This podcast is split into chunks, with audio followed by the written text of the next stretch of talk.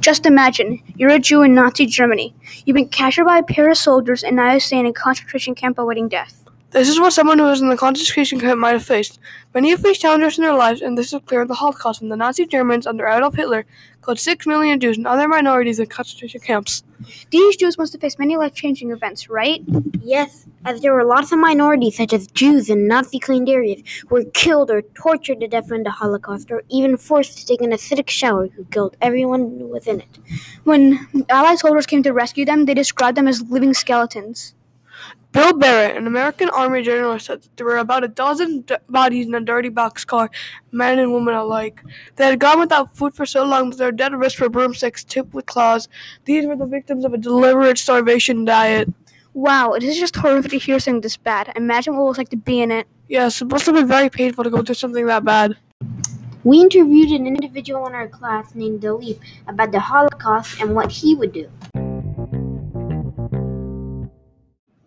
What challenges do you think people in the fa- Holocaust faced, Dilip?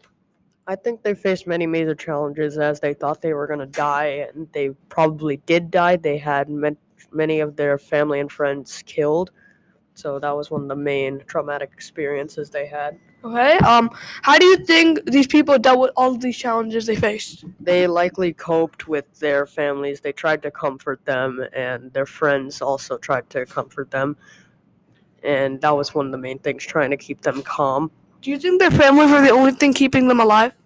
Well, yeah, kind of, because most of the family was also going to die. There were only a lot of people there, so likely they were the only things to help them really cope with it. Okay, that's understandable. If you were the president of America, how would you stop this from happening? I would send probably millions of troops to try and stop it because I figured it would be I figure it would be helpful to stop them from killing so many innocent people. But wouldn't sending troops just make them kill all of the Jews even faster as they know they were coming? It could, but I feel as if it's better to do something than just let millions of other people die. Okay. Um, if you were one of these Jews, how would you deal deal with this situation? I would try to comfort as many people as I can to help them cope with the feeling that they might die. So, like in their last wishes.